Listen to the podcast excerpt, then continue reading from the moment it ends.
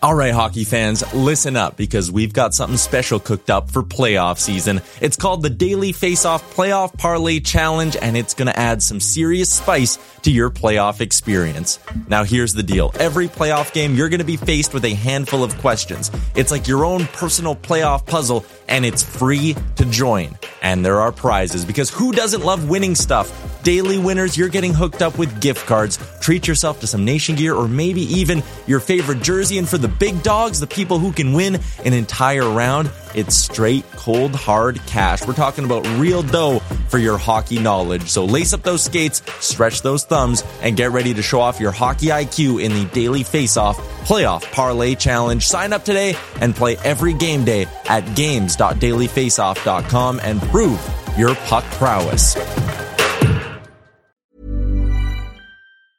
Ever catch yourself eating the same flavorless dinner three days in a row? Dreaming of something better? Well, HelloFresh is your guilt-free dream come true, baby. It's me, Keke Palmer. Let's wake up those taste buds with hot, juicy pecan-crusted chicken or garlic butter shrimp scampi. Mm. Hello Fresh. Stop dreaming of all the delicious possibilities and dig in at HelloFresh.com. Let's get this dinner party started. I'm Sandra, and I'm just the professional your small business was looking for. But you didn't hire me because you didn't use LinkedIn jobs. LinkedIn has professionals you can't find anywhere else, including those who aren't actively looking for a new job but might be open to the perfect role, like me. In a given month, over 70% of LinkedIn users don't visit other leading job sites. So if you're not looking on LinkedIn, you'll miss out on great candidates like Sandra. Start hiring professionals like a professional. Post your free job on linkedin.com/people today. You're listening to You're listening to Oilers Nation Radio, a member of the Nation network of podcasts and delivered by DoorDash. One hour of straight hockey talk with Dan, Rick, Tyler, and Bag Milk starts now. Who did that intro, Tyler? Mariah. Mariah. Thanks, Mariah. Good to hear from you. It's Oilers Nation Radio, episode 159. I'm Bag Milk here for an hour of hockey talk, just as Mariah said in the intro. As we do every week, we're going to start off with the Sherwood Ford Giant question, which prompts me to remind you to follow them on social media. On Twitter, they're at Sherwood Ford, and on Instagram, they're at Sherwood Ford underscore the Giant.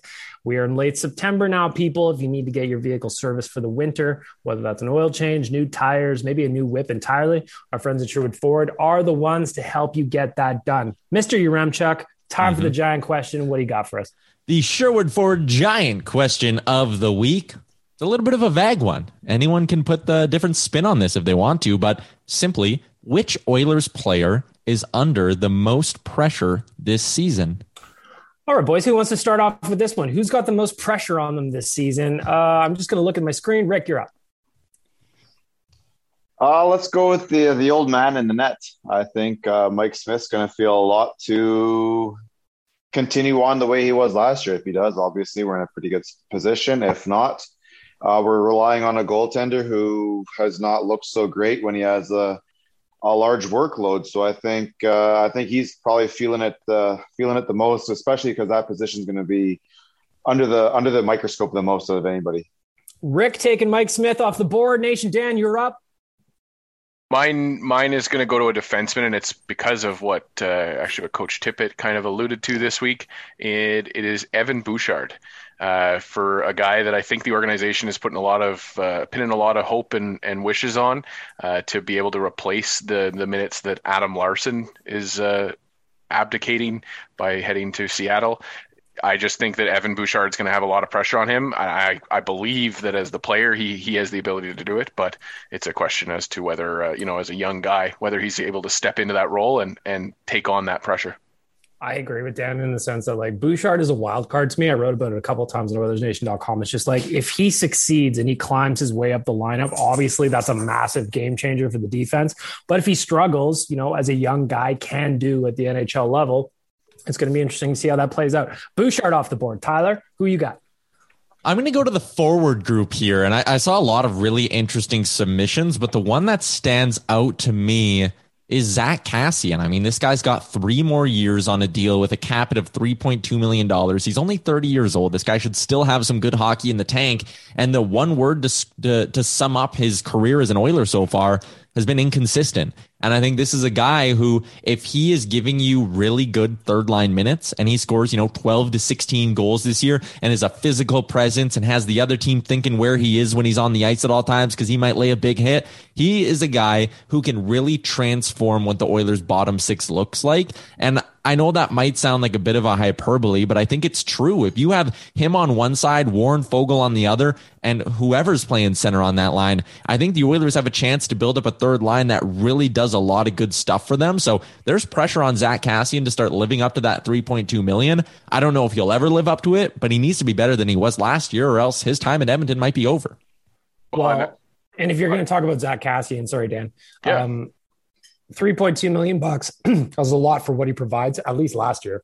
Mhm. The Oilers are going to need money next year, especially if Puljujarvi and Yamamoto have good seasons.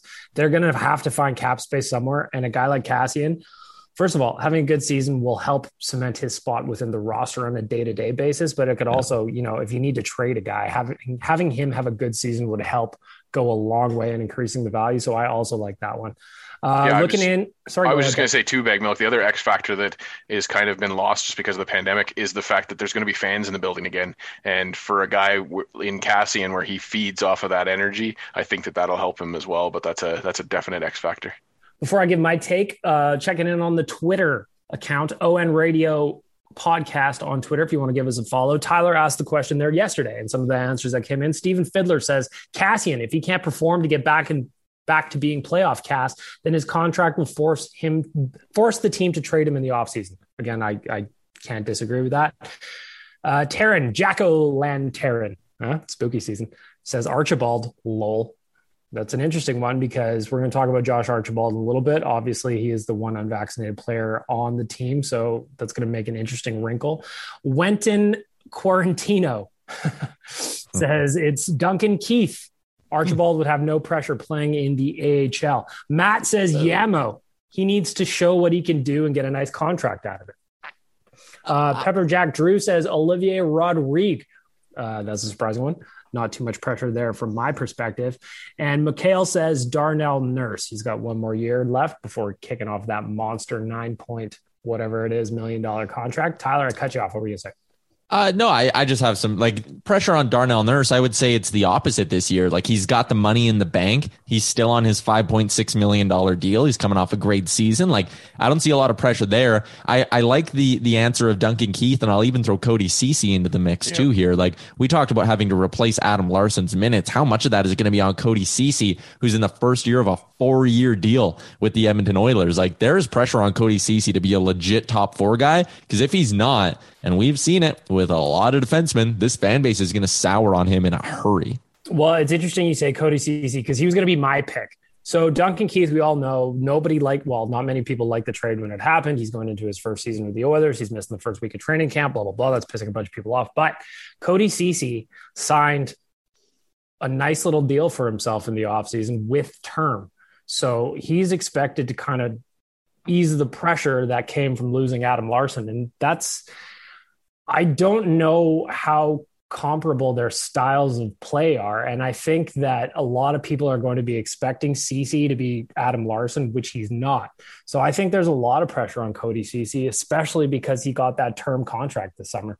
If the if the defense falters, which I hope they won't, Ken Holland talked about them being a lot more experienced group in his presser earlier in the week, then that's going to be an issue. So to me, I guess Keith would for sure but my pick would definitely be Cody Cece. And I'm going to throw some honorable mentions here too.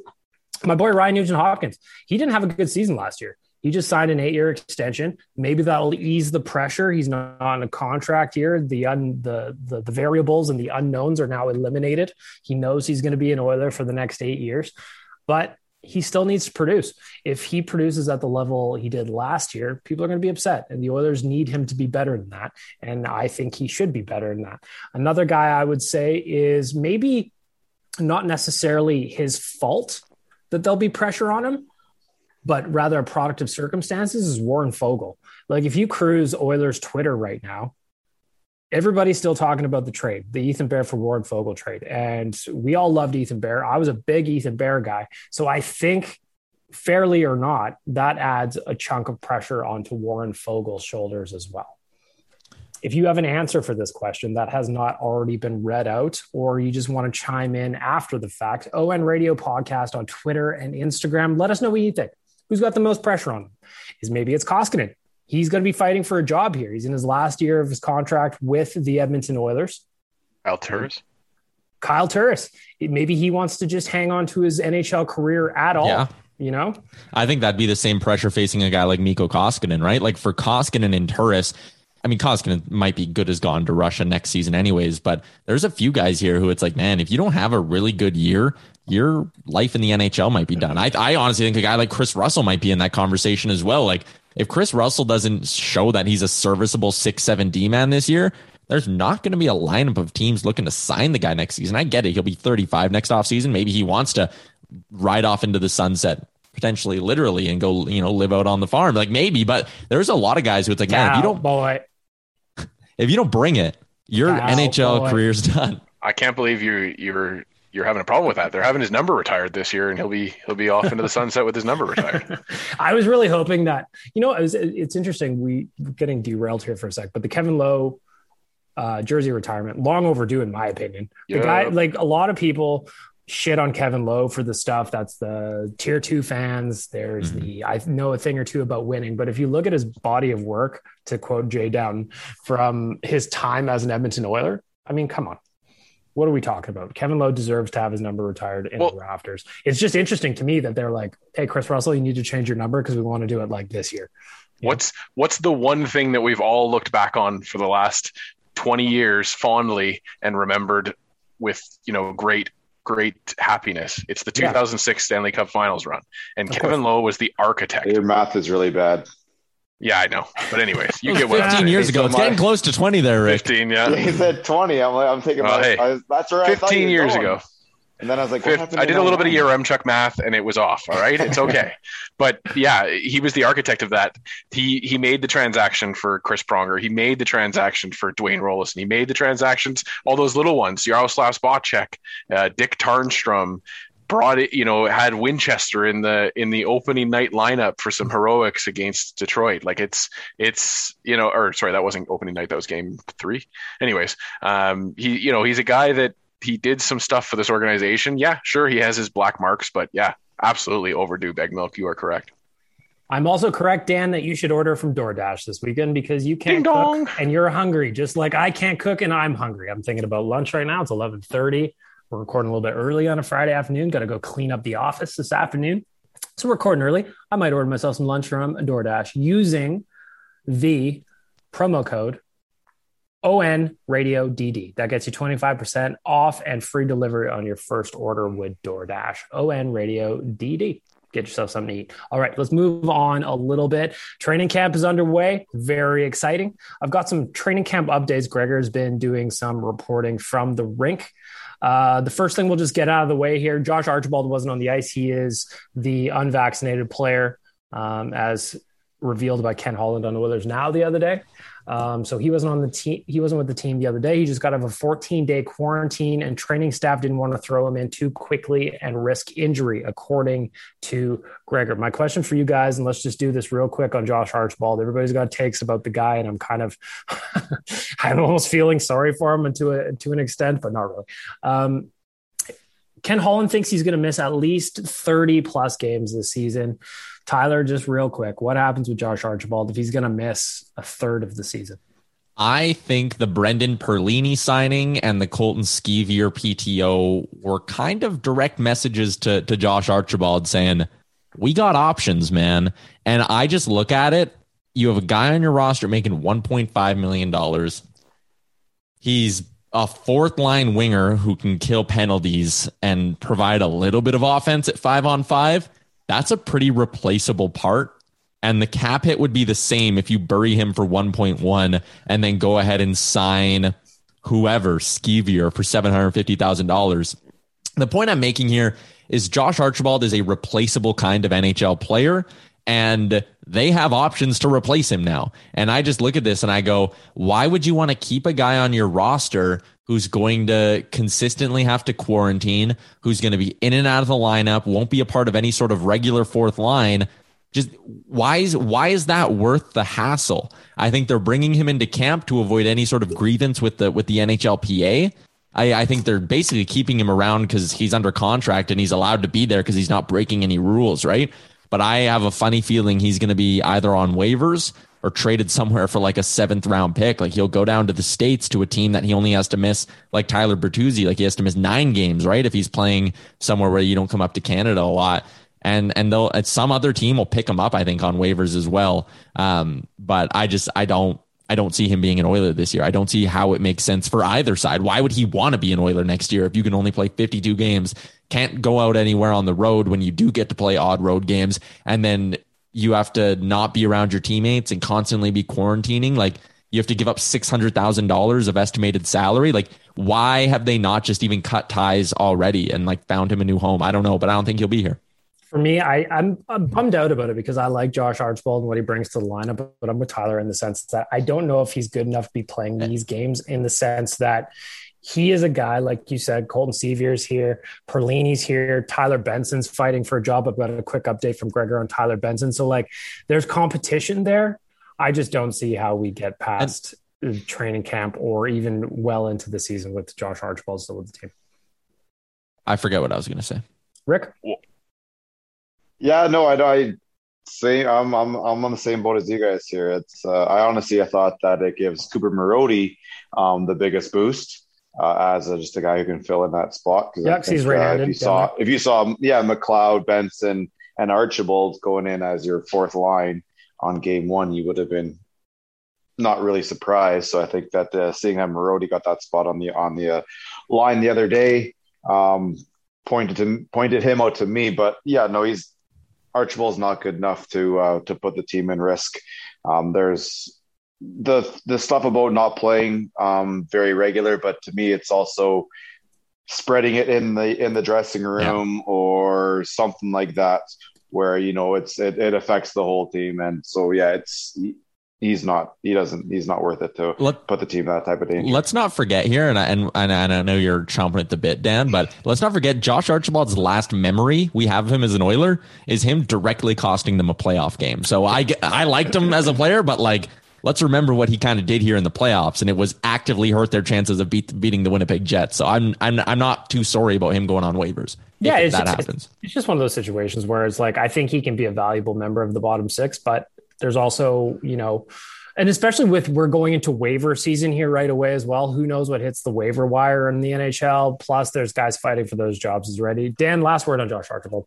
Well, I think the really I think sad part for me is that I don't think he can even play for Bakersfield because they have a they have a vaccine policy at the arena that you have to be vaccinated. So, um, yeah, for the player, it sucks for him to have to you know make that decision for himself. But uh, you know the the real thing that sucks for me is that on the flip side of things, we're talking about a guy in Alex Stalock who had an opportunity to come into this team and make a difference, and he wasn't given that option because he got COVID and he's dealing with myocarditis now. So it's it, you know it's it's troubling from from two sides of things. You know, for a guy to be close, you know, on a team with the same same situation happening on the flip side, where it wasn't a choice for Alex Stalock to not play this season out, for Josh Archibald to not play the season out it is what it is. Let's focus on and pick our horses to replace him in the roster because to me, 30 games missed is a non starter.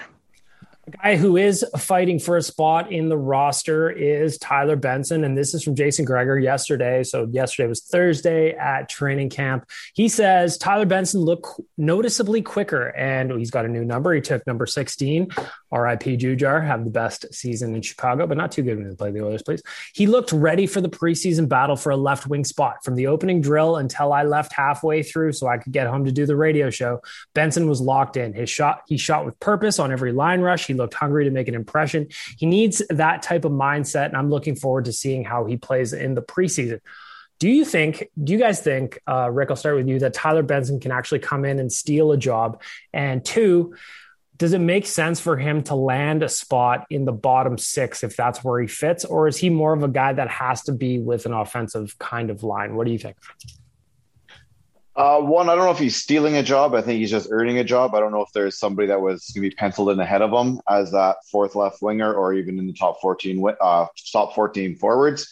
Um, I think it's it's just it's time for him. He's this is the progression of his whole career. He's done everything. He's taken every step. He's he's succeeded everywhere he's gone, and this is the next step in his progression. Um, hearing that, you know, the the being stuck in this roster um, with all the offense that we do have, a guy like him had to learn how to play in the bottom six. And and if you believe the reports you heard last year, that's what he was working on. He was working on his penalty kill game because he knew if he was going to make it in the NHL that he was going to need to be on the special teams, and the power play probably just wasn't going to be it for him because that those two lines are absolutely stacked. So I think he has. Uh, really concentrated on the on the defensive part of his game and rounding out his game. And I think a player like him, uh, when you add that type of offensive uh, capabilities in the bottom six, I think it's something that's going to really help the team out. Uh, before I get to Tyler for his Benson take, I just want to say, boys, we're all looking great in nation gear today. Everybody's decked out, got shirts, hoodies, hats, toques, looking great. Anyway, Tyler, Tyler Benson, what do you th- What are your thoughts on him? He's in his fifth year post draft now, so it's kind of like we got to move forward here. Yeah. You just signed a one year deal with the Oilers. What do you think? One second. We're just gonna get a nice screenshot of all of us rocking our uh, rocking our nation gear here. There you go. There we go. That's so nice. What a nice, Nice. moment for everybody. That's really Um, nice. New profile pic. Uh, anyways, Tyler Benson is who we were talking about. Yeah, he's got he's got to be a bottom six guy. Like Tyler Benson can't come in and you know it's great that he's shooting the puck with purpose and all that. I mean, show Dave Tippett you can kill penalties. Show him you're going to skate hard and fast and be in on every forecheck. And show him you can even, yeah, bring a little bit of offense to the bottom six, sure. But if Tyler Benson can prove that he is a good bottom six winger for this team and he's found a way to adapt his game to become effective at the NHL level, there's a spot for him here in Edmonton. And I mean, you look at kind of what's coming up here in the cap crunch for the Oilers in the next few seasons. Having a guy like Tyler Benson who you can probably keep around for like a million bucks for a couple years, that's going to be important if he can find a way to be an important piece of your roster. Hundred percent. I think that Tyler Benson, he's like, you know what? I think the dude's motivated, and I like. I also love the story. I'm a romantic in that way. He's an Edmonton kid. Having him play on the Oilers would just make me happy. I hope he gets a spot, whether he's stealing it or earning it, or however you look at it. I hope Tyler Benson gets a spot, and it's, it's almost unfortunate that he's not right-handed because it just seems like he would just slot right into that Archibald spot anyway. But we'll see how things go. Dan, last word on Tyler Benson. Yeah, I, I I guess to me, it, this camp is just his his perfect opportunity to prove something to Tippett right in front of him. Uh, you know, otherwise it's going to be a lot of pro scouts and and you know team organizations telling Tip what he's doing, kind of thing. So I think that this is his real chance to, like you guys said, show that he can kill penalties, play in that bottom six role that Dave Tippett loves his his bottom six guys to be. A couple of quick more a few more quick updates from gregor here. Uh, he says perlini lamborghini perlini rip josh parker uh, can really skate. His speed and size were very noticeable. The knock on him was his on ice vision. Impossible to say if that improved watching drills but his speed and shot really stood out. He's a guy again who's also battling for a job in there and probably really hungry for one. Uh, on william lagesson lagesson struggled moving the puck in numerous drills. He needs to show well in the preseason game if he wants to earn a spot. Cuckoo was paired with Bouchard. Again, that's just for the, you know, just training camp people. Uh, Cuckoo is paired with Bouchard, and it's expected that he will start in camp. Kyle Turris looked much stronger on his skates than he did last season, but until I see him in a game, this is Gregor speaking, of course, I can't say if, how much, or at all that will benefit his play. Also says Bouchard, his passing, not surprisingly, was excellent looks poised to be a big contributor. And on Sceviour had the only real hit of the day as he delivered a hard hit on Lagesson during a five on five drill. It wasn't malicious, and I don't think he planned to hammer him, but with the puck on the boards, Sceviour lined him up and did what he had to do. So there's some good updates coming. I just like that we've actually got some shit to talk about that's Yeah. real. You know, there's a game to there's a game on Sunday. Really? Um, yep. There's a game on Sunday against Calgary. So we're going to talk about that in a sec. Uh, 'cause to me, the preseason goes on for a hundred years. Tyler, It's like- really? It's just like, well, I'll just get to it now. Are you guys excited about the preseason? I know the preseason isn't for us, the fans. I know. It's just, I, I'm having a hard time getting excited about watching the game on Sunday until I watch it. Until Uh, I what turn it on. What time Uh, is it on at? Seven Seven o'clock. o'clock? Oh, that's right in the Sunday night football window. I might be sitting this one out, boys. Hey, that's why Even you got those Sunday? multiple TVs up. Yeah, I know. Um, yeah, I'll watch it. I'm in the same boat. Like, I'm not excited for it now, but when the game gets going, I'll be like, oh, there's a nice play from Perlini, and then I'll send out some tweet being like, is he the answer? You know, Go of hands. Who watched both rookie games in their entirety? I watched one of them. I watched Rick? the second one in its entirety. Rick, you did? No, too? I, they were. I was no, I was. I was at work, so I was. Ah, okay. uh, I was hamstrung. I wasn't able to. Well, Uh, go see But dude, I, I'm I'm I'm We jacked went- up, man. We went This is- one for eight. Last year's last year's hockey wasn't really hockey. It was just something we watched on TV. The fact that we can go back in the arena, the fact that I'm going to be there on Tuesday, um, maybe it adds You're- to the excitement. But I'm you're going to a jacked up. I preseason game. Yeah, man, I grabbed as many preseason tickets as I could get. I didn't even I'm know they were selling just- them. Wow. Yeah, but Oh, they always do. Well, we'll like see. for the yeah, for the they just give them to like the the season ticket holders. Yeah. I'm fingers crossed for you, Rick. I like I genuinely Yeah. fingers crossed for you because I I just I don't know the article What? that Zach put out yesterday that where all the doctors are are begging the Oilers and the Flames to uh, to either lower capacity or close it down altogether. I uh, I don't know. There's a lot of there's a lot of big debates that are going on right now in this province. That's for sure. My guess, and Everybody has everybody has to be vaccinated to get in there. Everybody in the ICU right now is unvaccinated. We got to learn how to move on. It's it's not going to be a full barn anyway. So Yeah. I like if I was to guess my and I'm just completely guessing if you're listening to this I don't know anything but I guess I'm going to guess that the Flames and Oilers will probably reduce capacity at some point here soon you'd think but who knows like Rick said everybody's got to be vaccinated to get in I have no idea I have no idea On a lighter and which, note, and which tier of fans gets chopped? Ooh, okay.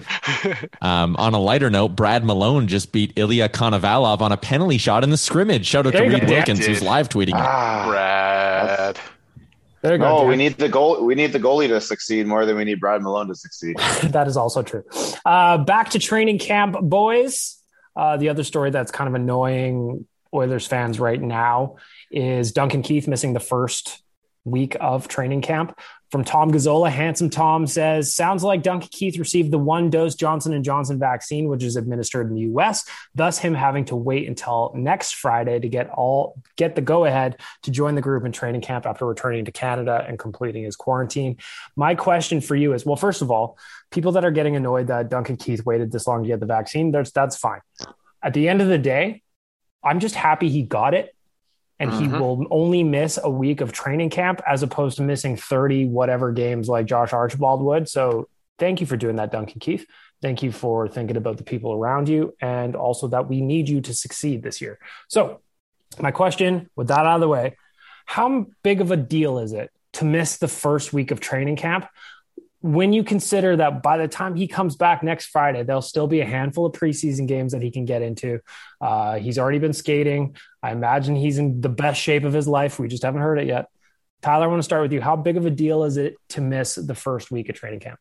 If Duncan Keith was in his fourth season with the Edmonton Oilers and missed the first week of camp, I would kind of shrug and go, big deal. He's a veteran guy. The first week of training camp is just, you know, more or less formalities for a lot of these guys who know they have a roster spot and who have been in the league forever. It's an Um, arena tour. Yeah, right. But I'm a little bit irked that this guy didn't feel a little bit more pressure and responsibility to be a leader and make a good impression on the new team he's joining. He's brought in here, and I, I mean, his play on the ice isn't going to be what Duncan Keith was five years ago, right? But the trade off was that we were supposed to be getting this great leader who knows how to win, who's going to set an example and lead for the young guys. And it kind of feels like we aren't getting that end of the deal from Duncan Keith. Like, you eventually got convinced to get the vaccine. That's awesome.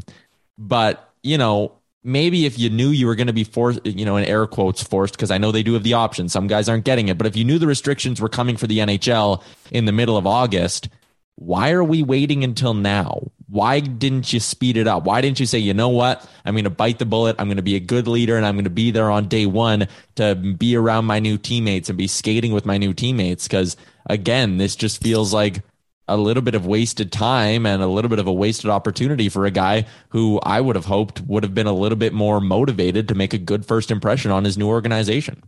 I think that's a very fair point, also, especially since after the trade, the thing that we heard the most was the intangibles that he brings into the locker room. Well, he's not even in the locker room until next Friday. Dan, your thoughts on Duncan Keith?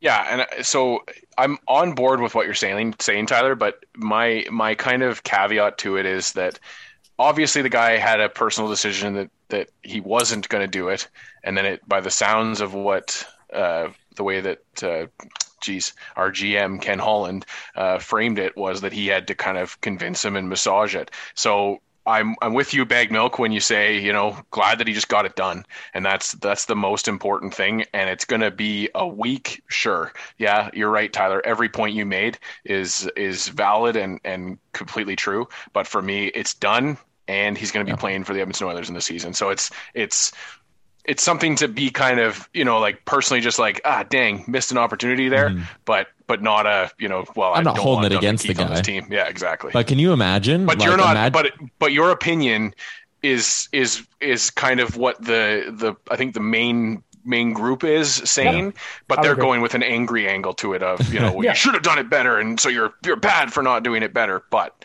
yeah, but that's because they don't. That's because that's because they don't like the acquisition and they're taking it on the player yeah. himself. Um, I'm not mad. I'm disappointed. Uh, yes. but. you know um, but at the same time can you imagine if he just didn't get it can well, you like imagine the shit Ken Holland would have been getting. That's a rabbit hole that we. Holy. Yeah. A guy who loves chaos and watching chaos at times when it's just completely out of my control. There was part of me that's just like, oh, I wonder if Duncan Keith's actually going to get it because if he has to miss thirty plus games again, like Archibald will. Yeah, and then you add in the fact that Archibald would also be an issue, and the you've got the uh, the Alex Stalock thing. Like for one organization, like you said, Tyler. Good luck, Ken Holland, trying to talk that one down to the media. Uh, wow. Rick, last word word on Duncan Keith? It's done. It's over. Training camp. Like I don't. The player of his stature, I don't think missing one week um, is that big of a deal as long as it's not like injury related. Um, why he missed it, I don't really care. It's over and done with. Um, yeah, let's think about today and tomorrow. I, I'm like again, I'm with you. I just it is what it is. At the end of the day, I'm just happy he got it. Better late than never, I guess because the alternative of him not getting it would have been much, much worse, in my opinion. Um, oh, but we'll see how it goes. 100%. We'll see how it goes. Uh, for 90 years and four generations, our friends at Cornerstone Insurance have been a family and employee owned business here in Edmonton. They've got all the products and services you could ever need auto, residential, commercial, life insurance, whatever you got. And on the left hand side of the screen, if you go to cornerstoneins.ca, cornerstoneins.ca, there's a little button that says Citizens of the Nation. Click that, baby. Get yourself a little discount. We all need insurance. We all need to be covered. Cornerstone Insurance is here for you. Uh, one more thing that I want to talk about at training camp is looks like Dave Tippett is kind of starting training camp with his lines together almost. Uh, on the top unit, you've got Hyman, McDavid, Puljujarvi, like that. Second line, you've got Nuge, Draisaitl, Yamo, like that. The, the third line is where it gets interesting a little bit because I think, depending on who's in the middle there, if you have Warren Foegele on the left side, Zack Kassian on the right side, and maybe like a McLeod in the middle, that's a line that intrigues me that could actually do something. And I know McLeod is a is a young guy. He's an up and comer. He's only got a handful of games under his belt at some point. But if you're gonna do it, why not have three guys with some wheels that can crash and bang and see what happens? Tyler, what do you think of these line combos as we're just starting trailing camp? I'm with you, man. The idea of Zack Kassian returning to form, being placed on a line with a young speed demon like Ryan McLeod, who's also a huge body, and then add in another big body who we know has offensive ability in Warren Foegele. Like that could be the third line of our dreams, man. Like put those guys together, let them run wild for the first 10 games and see what we got here. Cause if they click, We've talked about having three scoring lines for a while. That could be a hell of a scoring line. And your top six is absolutely loaded. I wrote about this last week. I think this Oilers forward group has the potential to be the best in the NHL. And I'm, I'm not just being a homer with that. I think they legitimately are that deep and that good. Well, the interesting thing too about that, uh, before I move on to Rick here for his take, is I was watching a lot of the training camp, just kind of recaps on on be it TSN or Sportsnet or wherever. And if you look at what's going on in Toronto, a big storyline for them is who's going to fill the hole, gaping hole left by Zach Hyman, and to have him slotted right next to Connor and like there's combinations that you can change it up, right? Like maybe Zach Hyman clicks with Nuge as center, and you move dry or uh, clicks with uh, Draisaitl, and you move Nuge up with with McDavid again. See how things go. There are options here, and I think that's really exciting because this isn't trying to crowbar Ty Rattie into being Connor McDavid's winger. Now he looks over on the right. He's got Jesse Puljujarvi, who last year had a hell of a season, and I'm expecting a big one from him again. And on the left side, you got Zach Hyman, who just signed a big ticket and is already starting to win people over as a fan favorite without even playing a game. I like it. Rick, what do you think of these line combos so far? Dude, like I said earlier, I'm I'm excited. I can't wait to get everything going here. Um, the only thing that does kind of sort of scare me a bit is if they get um, a little worried about having youth and and and unproven offense in the lineup and they go a little more defensive when you put like a Shore and a Turris and a, and a Derek Ryan in there and you kind of leave like Benson and a, like a Marody or or whoever out. Um, I want to see them load up and go with as, as much offense as possible here. I think that's the, you win the you win the game in the other end of the ice and there's there's options here, man. You can run that the big six you could split up the big three and run them all down the center and give them all wingers. Like it's there's so many options right now. Um, but I, I'm, actually excited to see them starting off with kind of what you expect to see going on to game one. I don't think there's a lot of room for underdogs to make this team. I think this team is pretty set up already. So to see them getting in there on day one and start moving that way, I, I man, I'm I'm jacked. I'm ready to roll. Let's let's do this since we're talking line combos, as we are recording this at 11:50 on Friday afternoon, Leon Draisaitl is at the podium after the practice, and they asked him about playing with Nugent Hopkins and Yamamoto, and Leon's answer is, "I'm very excited. I love playing with this those two, and we're looking forward to getting that chemistry back. I hope they could because if that that line can burn, you know McDavid's going to do McDavid things. This top six is looking real good. Dan, your thoughts on there's a ton of chem- there's a ton of chemistry between uh, Leon and Yamamoto too like even off the ice, those guys are like connected at the hip, man. They're like little, there's like big brother, little brother there. Well, I love. I think that line can do something. I love seeing Yamamoto sign his deal, and the first person to comment on it on Instagram was Leon Draisaitl. I love that shit. Dan, coming to you for the line combos. What are you thinking?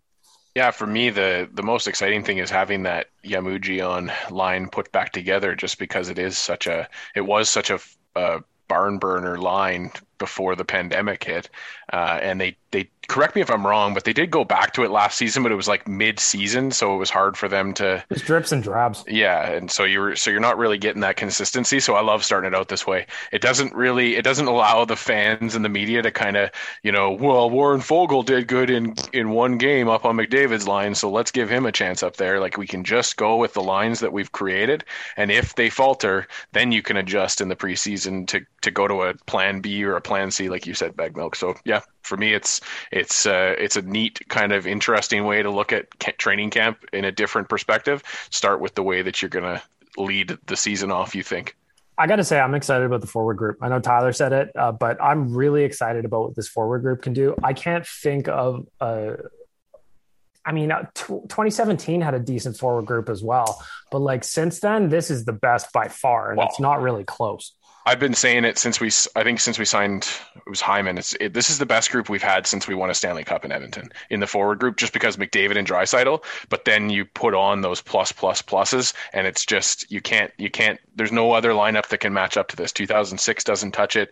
You're right, Bag Milk, good group in 2017, but it's not as good as what we have right now the high end skill, like Dan said, is there. McDavid, Draisaitl, they're obviously units and warlords, and now their complementary pieces have also been leveled up, leveled up. I think that's fantastic. Speaking of leveling up, how could we not talk about Peter Chiarelli landing a job in St. Louis as the VP of Hockey Ops? Now, my thought on this is how fucking small is the talent pool in the NHL when you can have a guy like Peter Chiarelli publicly shit his pants as the general manager of the of the Edmonton Oilers and, and the Boston he, Bruins.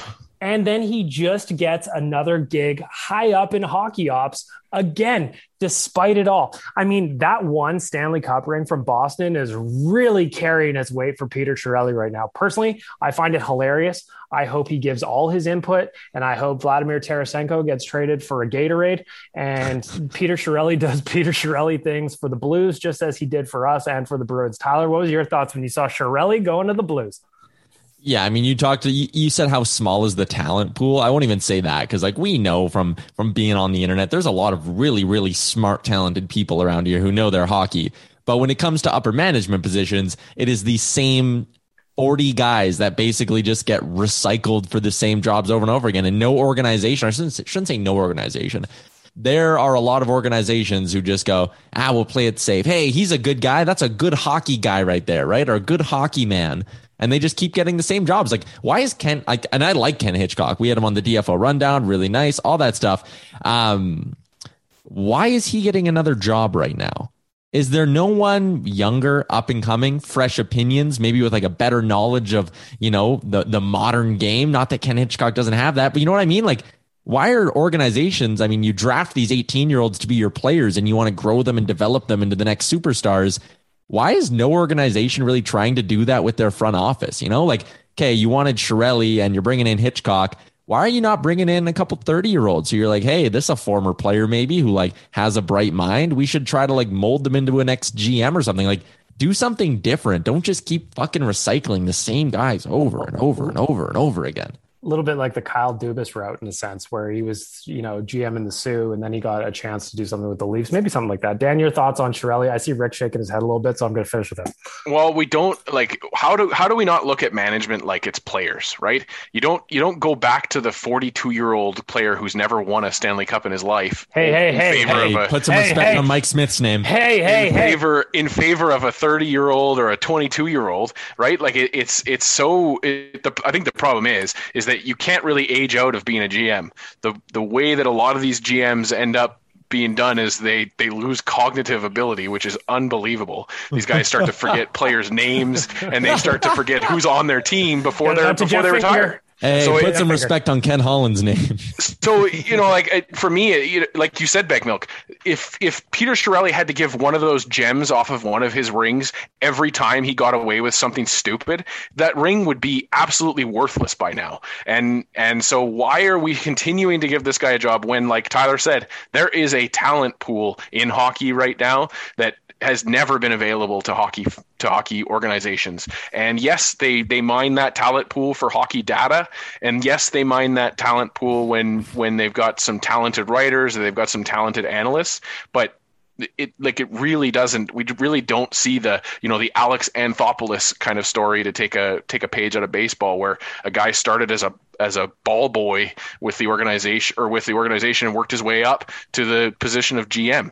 Uh, You just don't see that stuff happen in hockey and it needs to change because I like you can't you can't look at these records of these GMs and say, yeah, he's going to come in and really fix this organization. I, I just I don't know how you can justify that to the fans. So for me, it's it's obnoxious that this keeps happening. If you listen to this podcast for any length of time, you like to you probably know that I like to imagine scenarios that may or may not have happened from time to time. And I was thinking about what Peter Chiarelli's job interview, even though he probably didn't have one, what that must have been like for the St. Louis Blues when they said, "All right, Pete, let's look at your last gig, Edmonton Oilers general manager. How'd we do?" Hmm. Okay. Well, these last few months are a little questionable. Brandon Manning, huh? Your performance record's not so hot. Koskinen contract with a no move, huh? Okay. Uh, okay. Okay. And then I just, I would love to hear Pistol Pete with his little tweed jacket on explaining why he should get that gig. Rick, I'm ending off with you. Talk Harvard. about Chiarelli. Uh, first, I just think you know what a lot of those GMs are kind of the same type of people, and they're from a generation where everything was conservative, maybe not by political nature, but in just in terms of okay, just don't take Stick too big of swings, Yeah. just stick with what you know and just go with it. So I think just sitting there shitting on these guys is kind of silly because it's that generation all over the world. Right, so it's like it's everywhere. It's my parents, your. I'm assuming it's most most of your parents. That's just the way they were raised. So to expect them to change at this age, at that age, Well- it's, it's silly because Well, organizations are changing. Yeah, Well, I, what I'm I'm not necessarily shitting on them one's- personally, Rick. I'm just saying, like organizations. How is no organization from the top, like what like what Carolina does, right? No, Like, I, I, I agree. I agree, but I think that what it's going to take though is for some of those organizations to start winning though, right? So Dubas hasn't won, Carolina hasn't won. The winners keep being the the old guys, St. Louis hasn't won with the anything quote recently. unquote older guys, right? Like it's that's just kind of where so you kind of keep going back to that. Once you have some of these younger guys start winning, and with their new with their new age ways and whatnot, then I think you'll start to see people um, changing.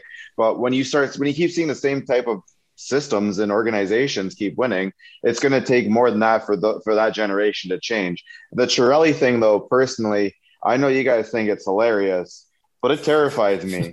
you cannot convince you cannot convince me that he's that dumb when there's the uh, this exact same opportunity that he was sent here by Boston, a team that we stole two cups from in the 80s.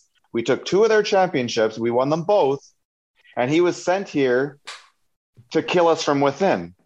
You cannot explain some of these trades and say that he wasn't just honestly, he was on the inside and he was trying to kill us from within. And I do not trust dealing with him at all. I, I, you cannot tell me that he's that dumb. I think he was sent here to kill us from within, and he's going to keep trying to do it to us in St. Louis. I would have So- preferred him go to KHL. I, go I do have else. to take I am terrified, terrified of this guy. I have to take umbrage with one thing you said, Rick, because Julien Yeah. Brisebois has won the last two Stanley Cups. That guy, that guy came out of obscurity to be the GM of the Tampa Bay Lightning, Yeah. and he's also and he's also playing the league for fools half the time as well. Let's not forget that part. So, so I think that there is youth that comes in. It's just that the NHL d- ignores it. Like, like honestly, they Everybody you know they ignores it, man. Basketball. Well, but that- but look at ignores it. Tampa Bay. Baseball It's okay. ignores it. So one team out there changes it, everything. two championships in a row. But it's one. Maybe hire from outside the organization, outside the NHL. You know what I mean? Like look at what look at what uh, I agree, Everton? but you're just asking a generation to do that. That's just it's not in their blood system. That's not the way that they're like 70 years old. They have not been like that ever. You can't expect them to change now. so we push for the change you, then. you honestly need them to grow out of their position, and it's just going to take some time. And I think of that in a lot of aspects in this in this world right now. You, they're not leaving. Why would you want to leave that spot? You're not going to leave. They need to get pushed out somehow, and the, unfortunately, the only way to do it is like naturally, where they Or we talk about out. it so much that they just get tired of hearing it and they leave, make them leave themselves. They don't listen to this. They listen to like the radio. This is called Oilers Nation Radio. Hey, what's wrong with the got- The radio? no, the radio's You're not on the radio to anymore, than we are. The radio's much nicer to them than we are. You're not Yeah, that's fair. Tyler.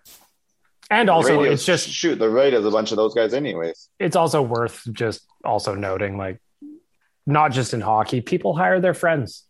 That's Yep. what they do. Yep, and that's what nepotism. happened here, regardless of how bad Peter Chiarelli is at his job, or if he's a double agent like Rick says. Uh, it's just funny to me that he got another job considering how bad he was at the one here. Right? Right. Good. All right, let's Or move maybe on. he was really good at the job here and killed us from within. Um, yeah, d- depending on who you ask. Yes, Tyler. I, I'm sorry. I just something that popped up on my timeline. EA Sports is releasing like their top 10 for each ratings, and they put out the top 10 strongest players in the NHL. And I got a Ooh. chuckle out of Zack Kassian being eighth on the list. Oh, strong boy. Yes. Anyways, that's off topic. Who's the strongest Got- according to Got that list? Ryan Reaves. Oh, let's guess. Let's I'm guess. gonna guess. Guess. Ryan Reaves. I'm no, going to say it's Jamie Oleksiak. Oh, good guess. Rick. Oh, well, I'm going to go with Tom Wilson. Um, Bag Milk Reaves was fifth. Um, Really? Tom Wilson was not on the list. Um, somehow like Brandon Carlo's on there, but Tom Wilson isn't. Um, and Dan, you got it. Jamie Oleksiak was Nice. number one. I got I was looking at the screen the whole time. Yeah, The you hu- cheated. Largest human being. No. But that, that makes sense, right? Because they look at him as like a size, so then they Yeah. have to make As his the largest human being, yeah. Yeah, Yeah, he's just gigantic. and that's Uh, video game metrics. Yeah, yeah. Well, that was just like when I used to play NHL games a million years ago. I would always trade for just gigantic people because you would just steamroll through everyone. That's- it's like driving with Bowser and Donkey Kong. Nobody can knock him off the road or anything. You know? I talked to the the former GM of the Danbury Trashers yesterday, and that's literally what he said. He's like, "Man, when I went to make that team, that's the exact same team I made in every NHL game ever. I just put the heavies out there, and they steamrolled everybody. So I made it actually happen as a team on the ice." Uh, I realized I just said Bowser and Donkey Kong. I meant Mario Kart. So before you tweet at me, I know what I There said. There you go. All right, let's get to Ask the Idiots, boys. I got some questions for you, doing some a little bit of rapid fire. And this one here is for Buster's Pizza. If you go to busterspizza.ca, you can find the 11 locations in and around Edmonton. Go get yourself some pizza. It's Friday. What better time for a pizza than a Friday? Go to busterspizza.ca, maybe a donair. Jay said the donair was excellent. I haven't tried one yet. I'm going to buy, I'm going to believe what Jay says. Deal? Deal. Gotcha. All right, boys, ask the idiots. This is a little bit of rapid fire here. So we're going to do around the horn, and then I'll finish off with my answer just to complete the quartet. Tyler, you're first up on my screen. So my first question to you is Will Josh Archibald be with the Oilers at Christmas? No. Dan, No, Rick, No, I've seen too much of his of like his Twitter feeds and whatever to say that he's like he's really against it. He's not like in the middle. where you you can paused there. I was it. just terrified. yeah, I was wondering where you were going to go with that too. Like his, yeah, What? yeah. I've seen Yeah, too just much of his medical his- thinking or whatever. Like I just don't think Yeah. he's in the in the category where you can convince him. Uh, I agree. I don't think Josh Archibald is here at Christmas. Uh, if we're looking at that fourth line right wing spot, who and uh, this is assuming Josh Archibald isn't around now. Who takes that job? Dan? I'm gonna say Kassian and be unpopular. Do you think he's going to play fourth line right wing? Yeah, I don't think he's gonna. Okay, but then who takes third Well, who's line the right wing? who's the who's the fourth right winger on the team? Because there's already three of them. Yeah, okay, that's a better way to phrase it. Uh, that's a good question. What are my options? Even Everybody under I don't contract. know. Look at a depth chart. I don't have one in front of me. Go to somebody else. I guess I'm going to dailyfaceoff.com right now. Yeah, head to All right. Daily Uh, you know, what? I'm gonna say I'm gonna go with I'm gonna go with Cooper Marody only because I think that line's gonna do something in the preseason. He's gonna get the first shot. Yeah, fuck it. I'll go with Marody too. Actually, I think that's that's a decent answer. I'm going to uh, do something a little bit different. I'm going to say Zach Hyman flips to the right wing, moving everybody down a slot. Colton Skeevier, honorable mention. Maybe. Yeah, that's that would be where I'm going right now. Is it skeevier? Or is it sevier? Oh yeah, we've said it both ways on this. podcast. Scurvy. Yeah, That's scurvy. probably We his don't get his name. eh? cor- we don't get his name correct till he's an actual Oiler. Till then, we just make it up. Or sevior? Uh, I like Scurvy scurvy, because yeah, he doesn't get any uh, any vitamins, so he's got a real problem. there. okay, next up for Buster's Pizza, this is Ask the Idiots. Will we see the three center setup out at all this season? Meaning McDavid, Draisaitl, Nuge down the middle. Dan, Uh, yes, I, I think we do. It's not. I don't think it's going to be for a substantial amount of games. I'd say less than ten games, but yes. Rick, Yeah, I think when you have a toy like that, you got to play with it a couple times and see what you can do with it. So yeah, we'll uh, we'll we'll use that. That's what she said. Uh, Tyler, three centers down the middle. Uh, I am going to say yes, and here's a little twist on it. It will come with Zach Hyman and Ryan Nugent Hopkins as a duo. Ooh, I like that. I'm also going to say yes, but I'm with Dan. I don't think we'll see it very often. Dave Tippett seems to like his kind of his top six kind of dialed in a little bit. And But if it works, he's gonna oh, roll. if it with works, Hey, a hundred here- percent. Can I can I uh, throw in another one here and uh, Sevier. Sevier, scurvy? Elite Uh, prospect says so. What do you guys think we see more this season? The three center approach or McDavid on a line with Draisaitl? Oh, McDavid on McDavid the line Draisaitl, easy. Yeah, that's Like as an a full play. on, like I'm not talking just pairing them up in the third period. I'm talking like stretches where it's like Yep. from morning I'd skate, still say McDavid and yes. Draisaitl back together. That's what I would say. Yep. Like if you Uh, like, let's if just say without an injury, I think there's going to be the, the big three. If there's not an injury that's making it, they, it's going to be the big three. I think the big three is like is like you know you're going up again in your one game against Tampa Bay, or you know you're going in a game in a big matchup and you can just like Rick said play with your toy. You might as well. But listen, but we're also like we're a playoff team, correct? Everyone's going to assume we're a play. we need to know if this works when we get to the playoffs. You got to Yeah, like, you got to give it some test. You got to give it some And- testing. And I liked Beg or Tyler's talking about having a duo of Hyman and Nugent Hopkins kind of thing. So then you have McDavid and and Foegele, Puljujarvi or Puljujarvi, Foegele, yeah. And then McDavid, uh, Foegele. Oh. whatever, who, yeah, like whatever, whoever you Yeah. pair up there, and then you got That's Leon with exciting. Yamo kind of thing. How? What if you went McDavid, Foegele, Kassian, and just put muscle on McDavid's wings? Then you went with like Draisaitl. You'd have Yamo on the right, and your left winger there. Ooh, that's where it gets soft if you're not throwing. Uh, what's that's where it name gets a little bit tricky. Yeah, because then you could go Nuge, Hyman, and Puljujarvi, and then you're going Draisaitl with Yamamoto and like, oh fuck, Dylan Holloway once he's healthy.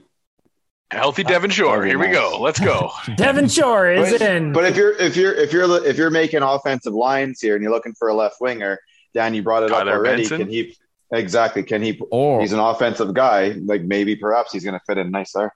Or Hyman on the right side, Nuge on the left, McLeod down the middle. The three center approach doesn't even involve Nuge down the middle, huh?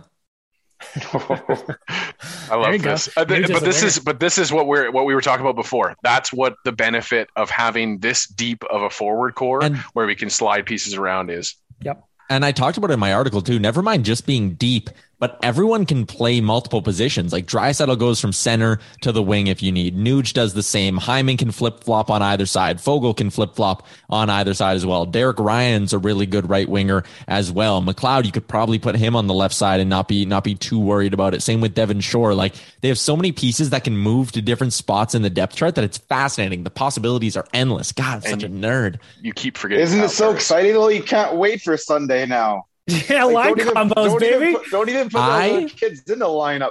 Put in the top 12 and let's go. Let's see what it can do. Hey, here's an idea. already. If Dave Tippett wants to get me excited for that game, he goes full on like Adam hockey tryouts, and it's just like out the door every shift, center, left wing, right wing, go. And like whoever you point to, like that's the center, left wing, right wing. You got like Yamamoto centering Foegele and Derek Ryan or something, like just fucked up stuff. Uh, we've got eight preseason games to get through, gentlemen. How many of those does Connor McDavid play? I'm going to say three. Tyler? Five. Three. I'll say four because I think that that Seattle game in uh, uh, where are we playing? Jesus, I think they're playing at Uh, the old Seattle rink, aren't they? Aren't they? Everett, isn't I it? can't remember Oh, if they're it Everett? Spokane or they're doing Everett. Yeah, I I just Everett. I it's think one it's of the two teams. Yeah. Anyways, I think it's- wherever they play not there, Spokane. I think the NHL is going to want the the Oilers to roll him out for that. Uh, Well, based the on that, I'm going to say four then, because I think they're going to have him out there on Tuesday for the Joey Moss stuff, um, the showcase game, and then I could see him getting the last one for sure. Well, no, let's stick with three. No, 'cause I last, think last the one they last usually sit. Um, Yeah, so I think he'll get one. five. I don't know why you guys are downplaying him so hard. I think he'll play. Well, I think, if- So I could see Tyler saying I, I can see him playing five, but in those five games, there's like two games where he plays six minutes, kind of thing. You know what I mean? Just get him I can out there. that. I just Yeah, think you just get got. to I just think you got to keep McDavid, protect McDavid from himself and his competitive nature. That is, you know, when you got a when you got a fourth line guy that's grinding it out for his shift and he lines up McDavid, and then you're That's what I was going to say, Dan. scenario.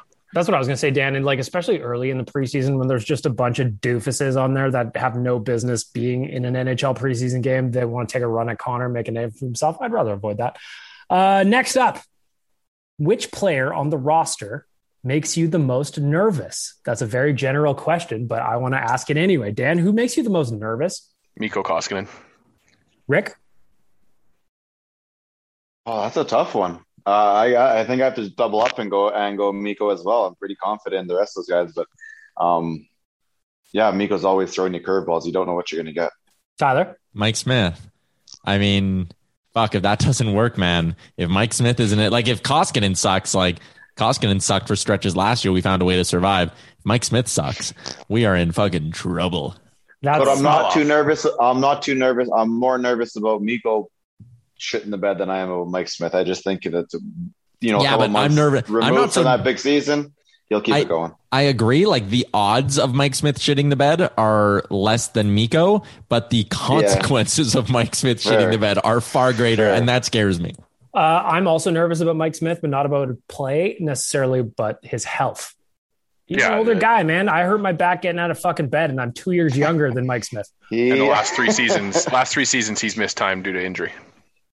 So that makes me nervous. last All right. season it was going in though, wasn't it? Yeah. Yep. Yeah. Yeah, he started the year Again, off. again, because he like what tweaked his knee during warm up of the first game, and he missed like a month. Like Bag Milk makes a great point. Uh, next up, who scores more goals this season? Jesse Puljujarvi or Kailer Yamamoto? Rick, Puljujarvi.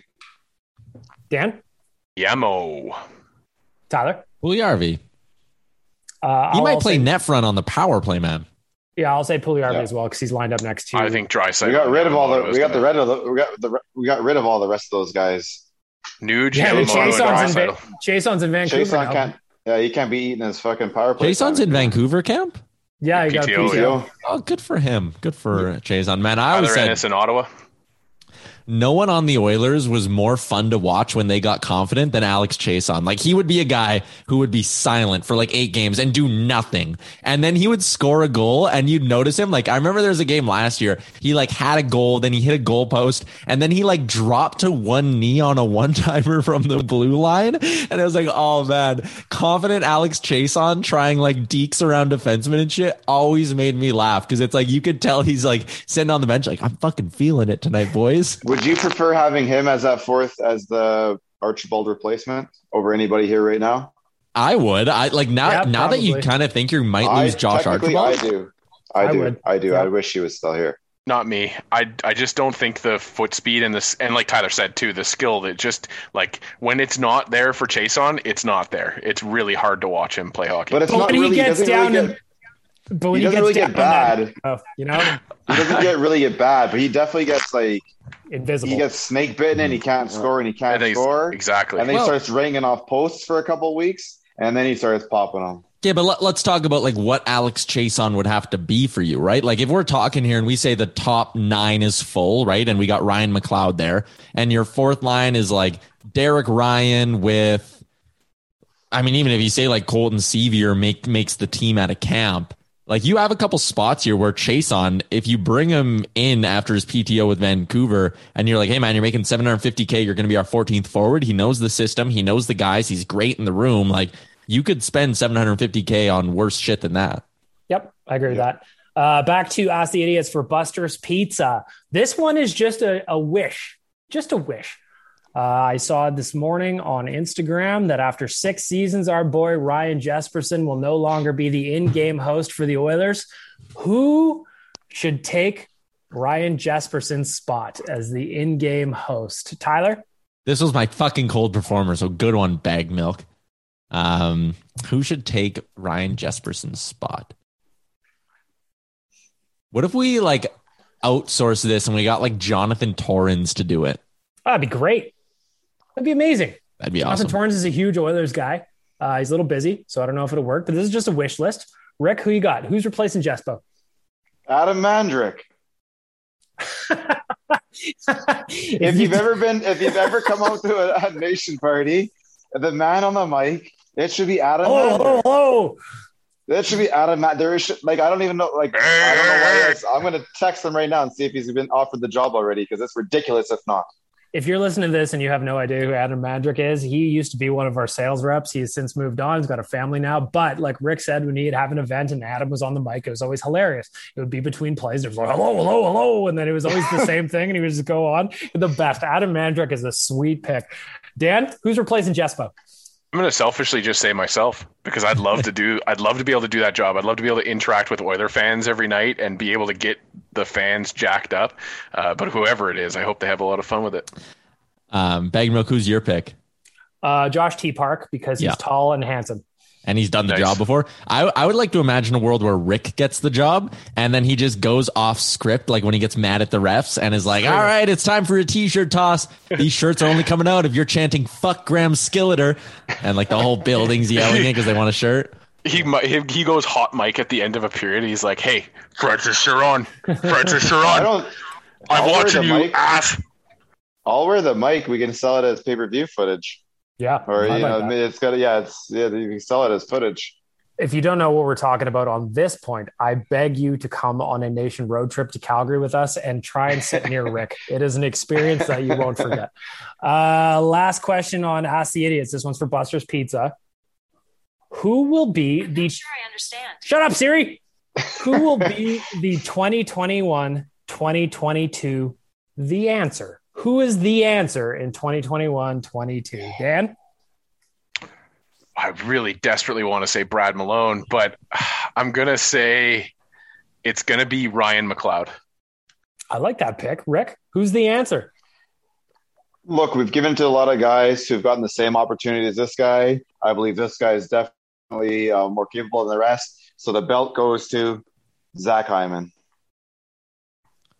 Yeah. Yeah. Zach Hyman's probably the answer. I mean, you spent however much money on him, so he better be. We sure as hell Um, hope so. Anyways, But I'm I'm gonna flip it a little bit here. I'm gonna say that the answer this year will be Cody Cece. Every time this guy makes a great defensive play, we'll be like, "Hey, that's that's the Cody Cece we wanted in town here. That that's our four year, three point two five million dollar boy." I'm not confident this is gonna happen, but I'm just trying to will this into existence. So Cody Cece is gonna be the answer. Yeah, put it, It out is. into the universe, people. It is tough being the the answer as a defenseman though, because that first time that something goes not your way, everybody's on top of you again because you've been doing to the answer belt. I'm sticking with the defense, though, Dan. My answer for 2021 22 is Evan Bouchard. Nice. He has the potential to be the answer and work his way up the depth chart He's that good. I believe in him, regardless of the fire or lack thereof that Jay Downton accused him of several years ago now at this point. And he questioned his foot speed too, didn't he? Mm-hmm. And what did he do yesterday? He requested that He goes up against Connor McDavid the whole damn time on that ice. That's right. He requested it. He said, "I want that." Him and Cuckoo wanted that.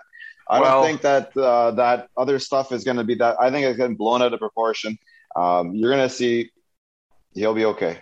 I also think Dave Tippett was taught to respect his elders, and so Evan, when Evan Bouchard right. comes to you and tells you to do something, you do it. That's right. Well, that's fair, but he, but the point was, he still wanted to, even at his at his ripe old age. Yeah, he 100%. rolled into Rogers' place with a fresh pair of New Balances on. And he told Dave the business. That's how it works. Evan he just Bouchard. finished his VHS tape of Matlock, and he was good to go popped out of Old Country Buffet for a 6 a.m. breakfast. It was the best. Went down to A&W, had a coffee, and then made his way to the rink. Perfect. They're on Just chat with the boys. Chat with the boys. Oh, you got to discuss the business at A&W. All right. Let's wrap up this podcast with a look at the hot and cold performers of the week. But first, I got to tell you about Deuce Vodka. Go to deucevodka.com. There's Brett Kissel, very handsome, holding the bottle. I encourage you to get some. It's delicious. Make a Caesar, maybe make a cocktail. Channel your inner Wanye, just a vodka soda delicious. Keep it tight. And on the right hand side of the screen, there's a little button that says find in store. That'll take you to the store locator anywhere in Alberta where you can find Deuce Vodka. That'll help you out. If you're in Saskatchewan, you're listening to this, sales at deucevodka.com. They will help you find it. Get a bottle provided that you are of legal drinking age and enjoy that shit responsibly. Now, starting off with our veggies as we always do. It's time for the cold performers of the week. Tyler's getting his buttons ready. I see him looking at the RODECaster. By the way, we're getting another RODECaster. Ooh. We're gonna have multiples. Dan, I'm starting with you. Deuce Vodka cold performer of the week. Well, my Deuce Vodka cold performer of the week is going to go to the Buffalo Sabres organization for the way that they're handling this Jack Eichel nightmare from from this whole injury you know who gets the surgery which surgery do you get telling a player what to do with his body to stripping the captaincy off of a player because you say that he's not a leader when you're not really doing much to lead yourself out of this nonsense either. Uh, it's just been a debacle. And uh, while i sit on the sidelines of course because i don't really give a hoot what the sabres do you buffalo sabres are getting my deuce vodka cold performer of the week. Why are you the way that you are I hate so much about the things that you choose to be. Mm-hmm. Thank you, Michael Scott. Rick, you're next up. Deuce Vodka Cold from the week. Well, it's been happening all week. So uh, this goes out to, they may not be a real entity, but the football gods. They've been against me all week. I can't win bets. the Dolphins got absolutely pummeled. We lost our quarterback. Um, absolutely. But yeah, to the Bills. That was a hell of a game. Um, and then my fantasy league teams. I have five guys on the injured reserve right now. Five guys. This is ridiculous. I can't buy a win right now. So the fan or the yeah the the football gods in general, they're the cold performer. Are you thrilled? I'm not. Yesterday on Real Life, we did our yesterday on Real Life we did our prop bets for the Thursday nighter. And I thought I found a funny one. It was even money to bet on the Texans and the Panthers getting over seven and a half points in the first quarter. I was just like, come on, you got at least a touchdown and a field goal, somebody. And did I hit it, Tyler? No, I did no. not. No, I did not. So uh, thank you to the Thursday Nighter for losing me money and another spot on the real life thing. Tyler, you're next up. Deuce Vodka Cold Performer. Yeah, I didn't have time to come up with another cold performer, so I'm just giving it to the Jespo news. I mean, I once you've been around to different rinks and you see how other like in arena hosts kind of are, you really appreciate how good Jesperson was at getting the crowd into it. His t-shirt toss yell, everything about it. Jesperson, truly the GOAT when it came to in-arena entertainment. I don't know why he's leaving, but it is a big loss for Oilers fans. I would also say if you've never seen a Jespo pull off a multi costume change on a day in Vegas, that is something that I hope all of you yeah. get to experience as well. I really hope he comes back to Vegas again. That was fun. We had the time we had with him. It was great. Shout out to Ryan Jesperson. I agree with Tyler. He did a great job. Uh, my cold performer of the week, just to end this off, is I thought Jim Matheson's question to Mikko Koskinen yesterday was a little bit rough he kind of said, Hey, the fans don't want you here. I'm paraphrasing. and like, well, that may be true. And while there's a lot of us that wished that we would upgrade the goaltending situation, I just thought, man, that's a rough question to throw at the guy on the first day of training camp. Mikko Koskinen handle it like a pro. Obviously, Jim Matheson's in the Hockey Hall of Fame, so I'm not going to take shots at his ability. I just thought, man, that's a rough question on the first day of training camp. There's so nicer, that, nicer words you can use there are nicer words you could have used than say, "Hey, the fans don't want you here." Thoughts? Uh, that question called for form of the week. Oh, that's cold. It was cold, Tyler. It was yeah, cold. That was icy. Reversing the order, uh, we're going to the hot performers of the week. Tyler Yaremchuk, you're up first. Your Deuce Vodka hot performer of the week. Uh, let's go back to football here and a little uh, Edmonton connection to the Thursday nighter last night, which was absolutely terrible. Like it was a dog shit football game. And as someone who has Christian McCaffrey, I was not happy to see him go down. But as a proud Edmontonian, I was proud to see uh, Chuba Hubbard get into the mix and uh, get get in on some action there. Really cool. Like when have we ever seen an NFLer? Never mind, like a prominent position too. He's a running back, an NFLer from Edmonton. Come on, that's awesome. Chuba Hubbard hot performer of the week. Ah, oh, damn it. I didn't get to my button. He's a hot guy. Yes, he is. Rick, you're next up. Deuce Vodka hot performer of the week. You know what? For that Chuba thing, CMC's down for a couple weeks. They said so Chuba's getting the, the starting role. It looks like for. I heard while. they're like bringing the, in like fucking Duke Johnson though. Like, are you kidding me? What a name, uh, Duke but Johnson. He's, he's got oh, buddy, but he's got the opportunity at least to hold on to his spot there. And the last guy I think that was close to this would have been uh, Jesse Lumsden because I know when he was he was playing in CIAU or whatever, and then went out to the Seahawks, and he got a lot of attention during whatever lockout it was. Injuries uh, just but, derailed him. Yeah. Um. So my pot, hot performer here, I kind of knew someone's going to take Chuba, so I had a backup one. It was just announced a couple minutes ago here, but the Toronto Blue Jays are now allowed to have thirty thousand fans starting next week. Um, for this last two week push for the Jays, it's been fun to watch for the last two months um, putting that you know doubling up the amount of fans in there and just getting that uh, that atmosphere going. I think it's uh, it should be really fun to come through and watch on TV. So we'll give it to the, the Blue Jays and their thirty thousand fans now. They've done studies, you know, sixty percent of the time it works every time. That doesn't make sense.